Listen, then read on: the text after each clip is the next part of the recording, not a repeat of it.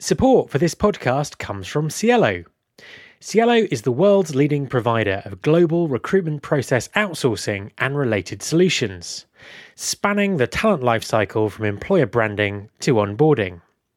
Cielo takes a we become you approach to RPO that provides their clients with customized solutions that match industries, geographies, and business priorities.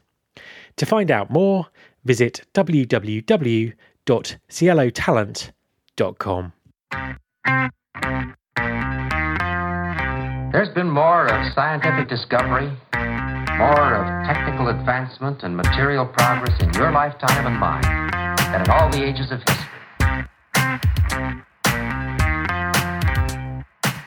Hi everyone, this is Matt Alder.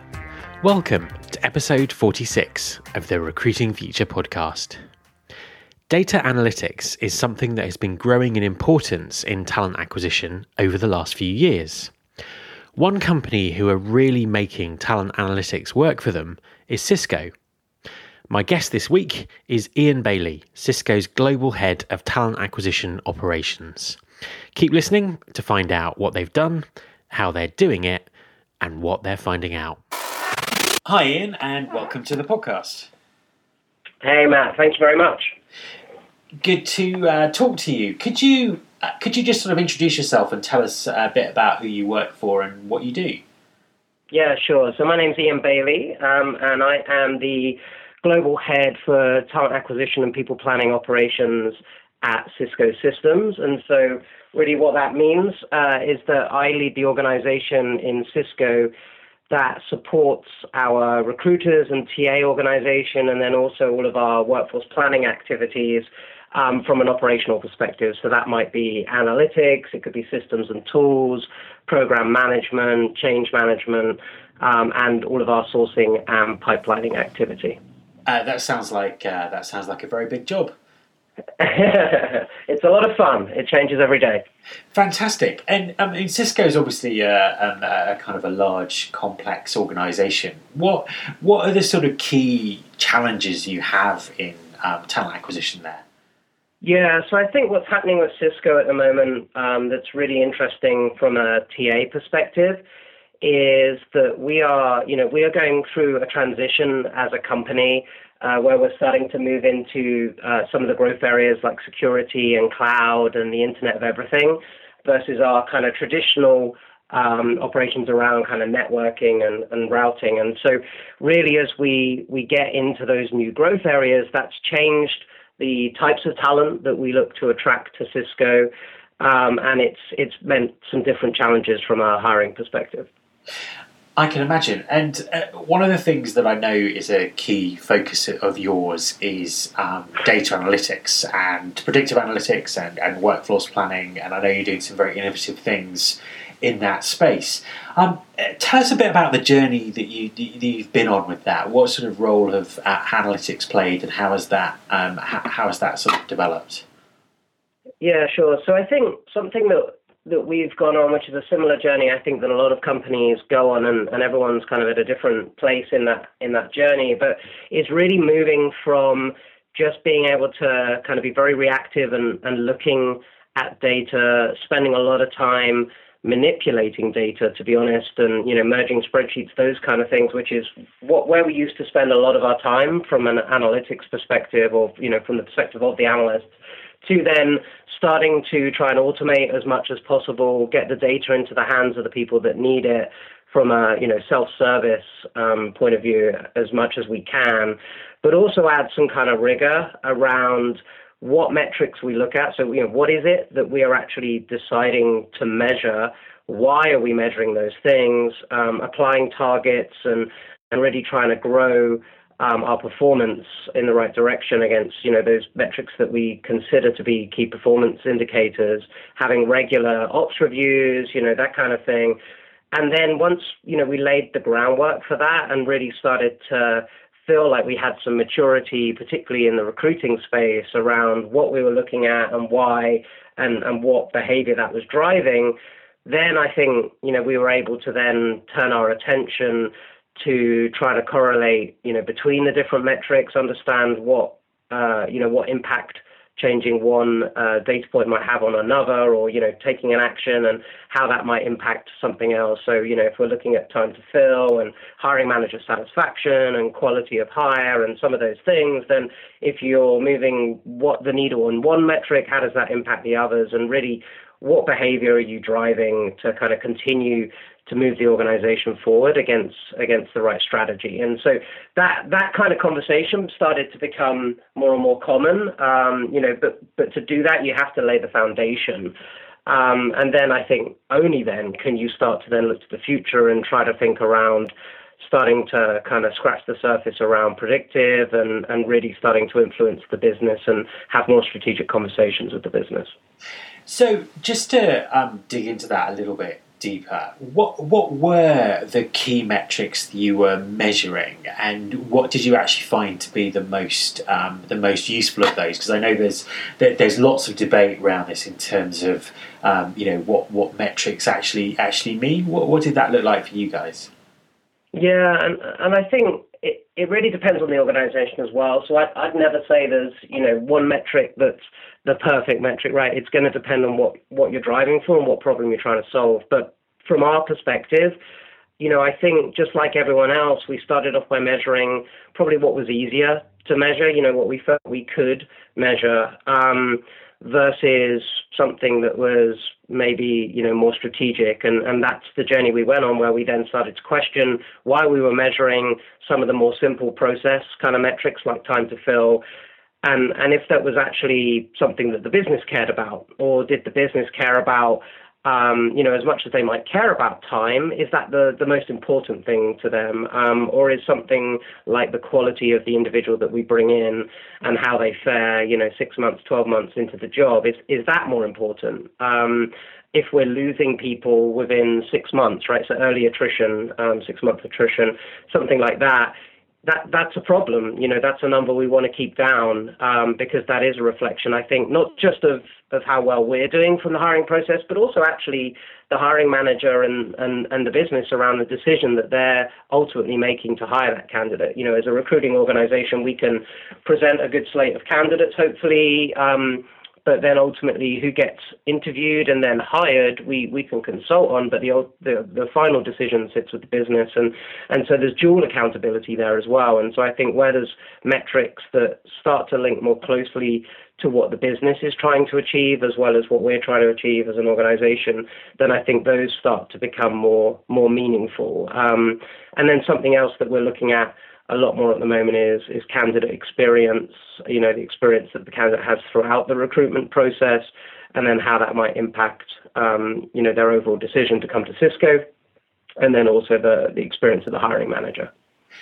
And is there are there sort of specific technologies that you're that you're using to measure this? What, what's what's been the, the most useful the tools you've used to, to, to really sort of come up you know get to the bottom and come up with this data? Yeah, so I'd say in terms of the actual, you know, kind of measurement, um, there's not necessarily a specific technology. If you're looking at uh, experience, then often that comes down to a survey, you know, and so trying to keep that super simple and keep your response rates high and, and some of those things to get that anecdotal feedback um, is is always, you know, good advice that, that we've kind of honed over over the years to make sure that we can get the get the best results. I mean, something that we find actually for things like candidate experience and hiring manager experience that is the most useful information is often the free text kind of comments, and obviously they're usually the hardest to analyze. So we've been working um, more recently with software that will help you analyze those free text comments, um, start to kind of figure out was it a positive or a negative statement, you know, uh, what was the sentiment, what was the area of the process that maybe the comment referred to, things like that, to try and dig through that rich data and, and start to get more quantitative, um, you know, uh, information from it. Um, and then I think, you know, some of the other things that we've seen success with have just been really around making sure that people have access to the information that they need when they need it. And I know that sounds super simple, but it's it's really hard often in a large organization, and I, I hear this from my peers as well, to kind of put the right tools in the hands of, of the um, the managers or the recruiters where they can very quickly slice and dice data and get at the information that they need to drive the right conversation. Unfortunately, I think we we often spend a lot too you know far too much time kind of getting to the point of producing the data rather than spending our time looking at the data. And something that we've tried to do is is really uh, automate as much of that as possible and, and allow people the time to then really dig into the information, do the right root cause analysis, and then have a meaningful conversation.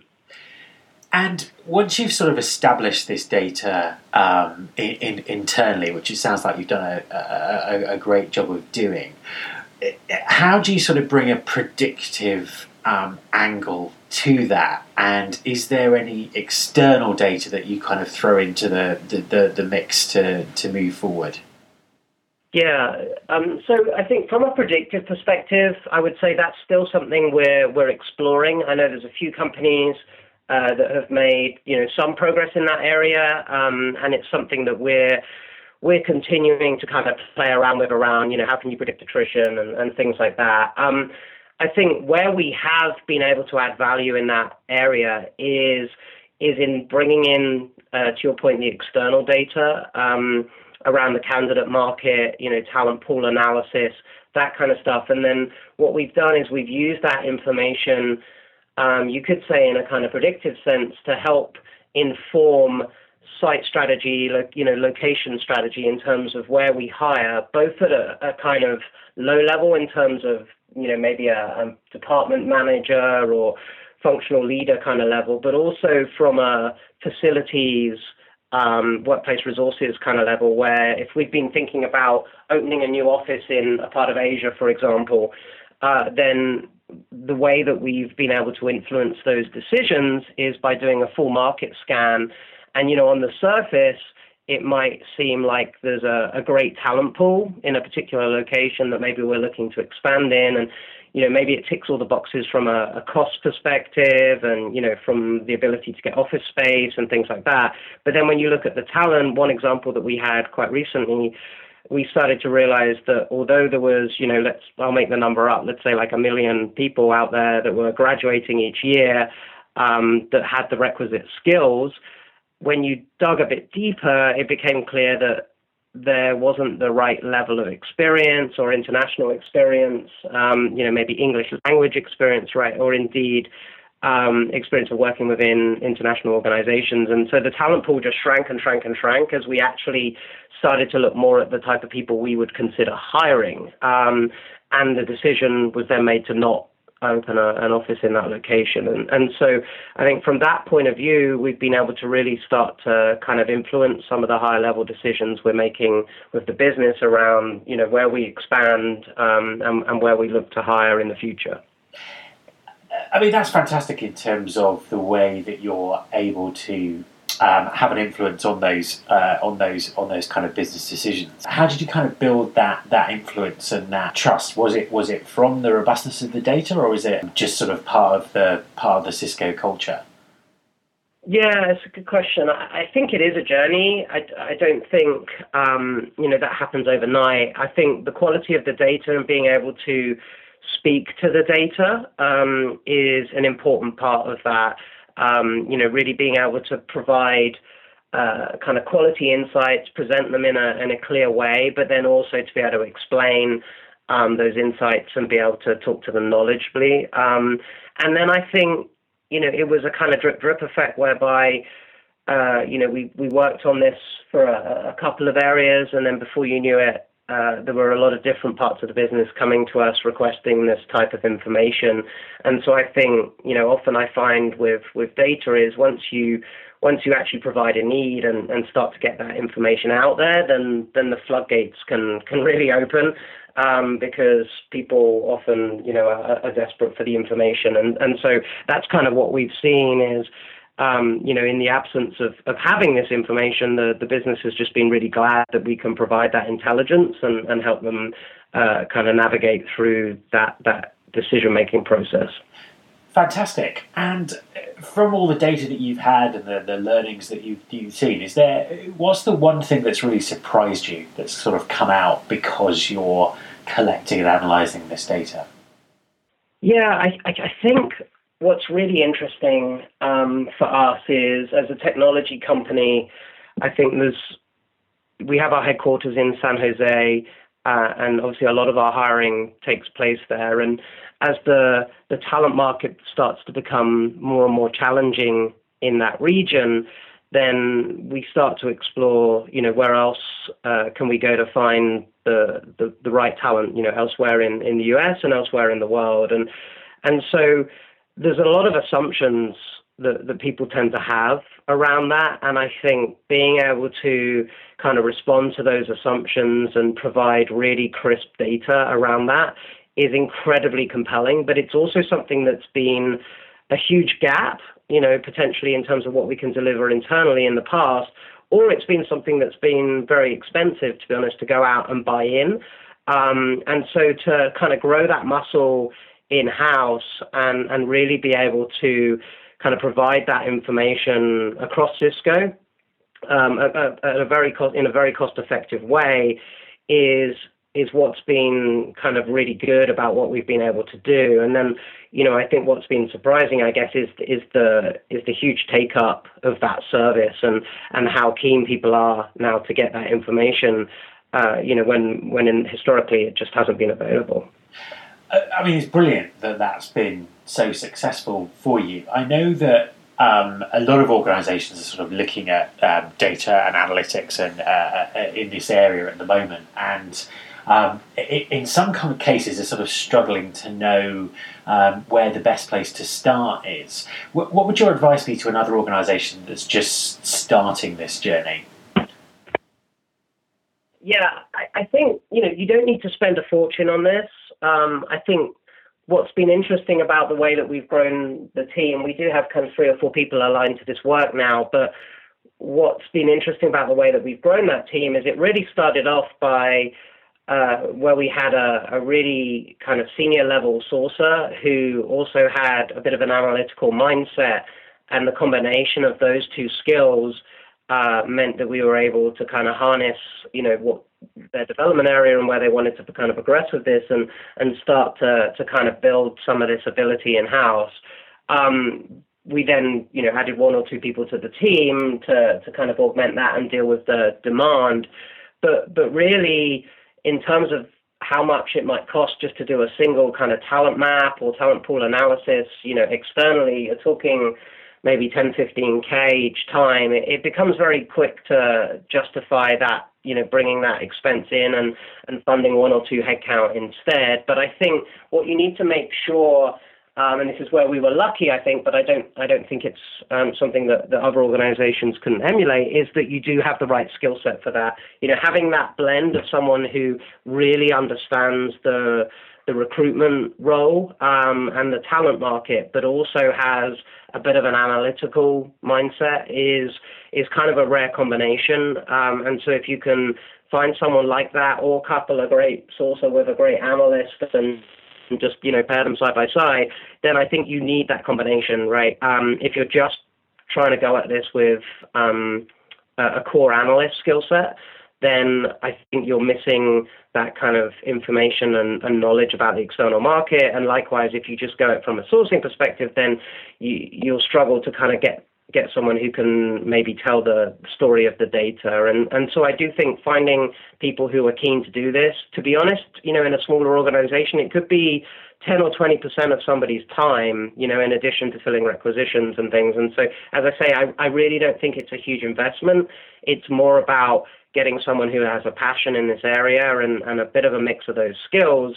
And then there's a lot of tools out there that are available um, you know, often organizations are obviously investing in, in platforms like LinkedIn. And so starting with something like LinkedIn is, is a great way to start to scan the market. But then there's a lot of other tools and aggregators out there that are actually free that can start to give you a view on talent pools and, and doing market scans. It's just then a matter of kind of pulling all that data together and, and visualizing it, uh, you know, and making it something that an executive can very quickly understand and, and get a story from. So, what's next for you guys? Where, uh, where, where is this going in the future? What, what, what does your, uh, what does your journey look like um, over the next sort of eighteen to twenty four months? Yeah, so I think something that's been relatively new to my job title, uh, making it quite long now, but um, is that people planning um, piece. And really, that's something that we haven't had a kind of enterprise-wide cohesive strategy around at Cisco. Um, in the past, we've had areas that you know have done it well, but we haven't necessarily come at it from an enterprise perspective. And so, what we're trying to do there um, is really look at how can we um, build a lot of this information um, to help our decisions around workforce planning. As I said, we started to kind of move in that direction with site and location strategy, but then also how do we really start to understand internal supply within our company, i.e., the, the skill sets of our employees um, and how they match up to. Um, you know, kind of where we're going uh, from a, a, strategic perspective with, with roles and and, and the different growth areas that we're moving into. And then how does that compare to the external supply information that we're already, uh, you know, getting quite good at, at, pulling together? And, and I think as you start to merge those two things together, um, and start to kind of build an inventory of, of information, if you like, an internal CRM of your, your talent internally, then really as you start to go down that workforce planning journey of linking the overall strategy to a to a workforce plan, then you can start to make that decision more intelligibly around, um, you know, do we go out to the market and hire hire in where we have gaps? You know, do we look at, at building that uh, skill set internally? Um, you know, is it diverse? Is it acquire, etc. And and and kind of how you understand what action to take as part of your your talent plan or your people plan. It's it's critical that you're looking inward and understand the, the skill sets of your, your own workforce, and then you can understand also um, what the external talent market looks like and how those two compare. And so, really, for us, that's kind of where we're going next is trying to tie all of those threads together. We're kind of working on a concept that we're calling the, the, the talent cloud, whereby we can really build um, a tool uh, in house that employees can use to understand where they have personal skill gaps, find learning and development opportunities aligned to those, um, how they can maybe take like stretch assignments to to build up their skills, but also how they can have visibility into the skills of the future for Cisco, um, and start to kind of manage their own careers um, and, and build uh, their own uh, path to to any of those future roles that that might kind of benefit Cisco in the future.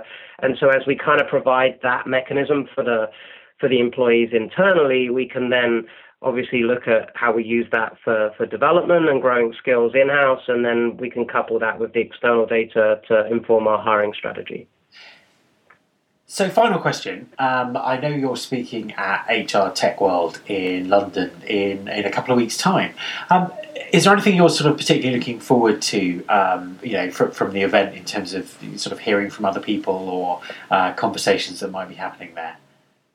Yeah, absolutely. I mean, I'll I'll kind of sit in on the on the other sessions as well um, for the for the data and analytics thread that, that I'm on, and and I I, I just love hearing what everyone else is doing, to be honest, because I think so much of the work that we end up doing is, um, you know, is, is always driven by what the priority for our own company, and, and it's events like this that allow us to to really understand kind of what everyone else is doing, and there's always, you know, a, a good few bits of information that I take away that are great ideas that other companies are.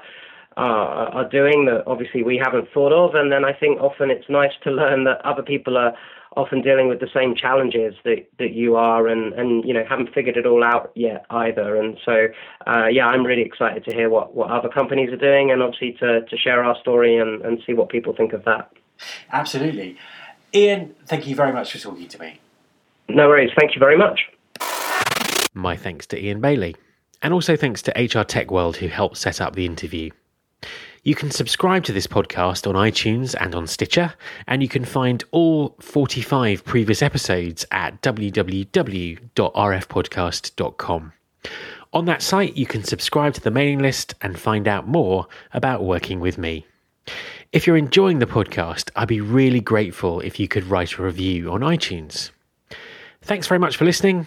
I'll be back next week, and I hope you'll join me.